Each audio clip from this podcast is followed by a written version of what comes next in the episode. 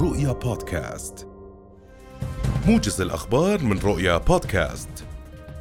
يستمر تأثر المملكة بمنخفض جوي يتمركز فوق سوريا مصحوب بكتلة هوائية من أصل قطبي مع بقاء الأجواء شديدة البرودة وغائمة وماطرة بين الحين والآخر في الشمال والوسط تمتد إلى المناطق الجنوبية وأجزاء من المناطق الشرقية. قال الناطق الإعلامي باسم مديرية الأمن العام إنه مع تأثر المملكة بالمنخفض الجوي فإن مديرية الأمن العام تدعو المواطنين والمقيمين لتوخي أقصى درجات الحيطة والحذر خلال الساعات القادمة لا سيما عند التعامل مع وسائل التدفئة أو قيادة المركبات إضافة إلى تجنب المناطق المنخفضة المتوقع تشكل السيول بها.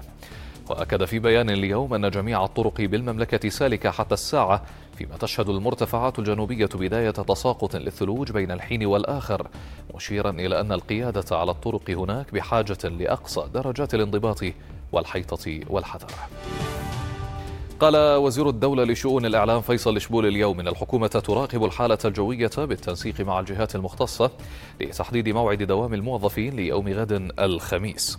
وأضاف الشبول لرؤية أن الحكومة ستتخذ القرار المناسب حفاظا على صحة وسلامة الجميع فيما كان رئيس الوزراء بشر الخصاونة قد قرر تأخير بدء دوام الوزارة والدوائر والمؤسسات الرسمية يوم الاثنين والثلاثاء إلى الساعة العاشرة صباحا بسبب الظروف الجوية السائدة. قال رئيس مجلس النواب عبد الكريم الدغمي إنه تم تأجيل جلسة النواب اليوم إلى الأسبوع القادم بسبب الظروف الجوية. وأكد الدغمي في تصريح خاص لرؤيا أن قرار التأجيل بسبب الحالة الجوية السائدة حيث طلب العديد من النواب الذين يقطنون في المحافظات تأجيل الجلسة نظرا للحالة الجوية.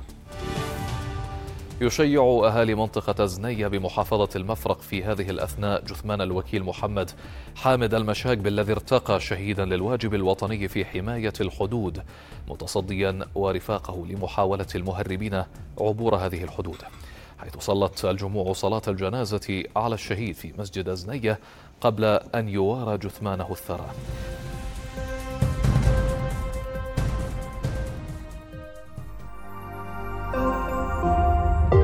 رؤيا بودكاست.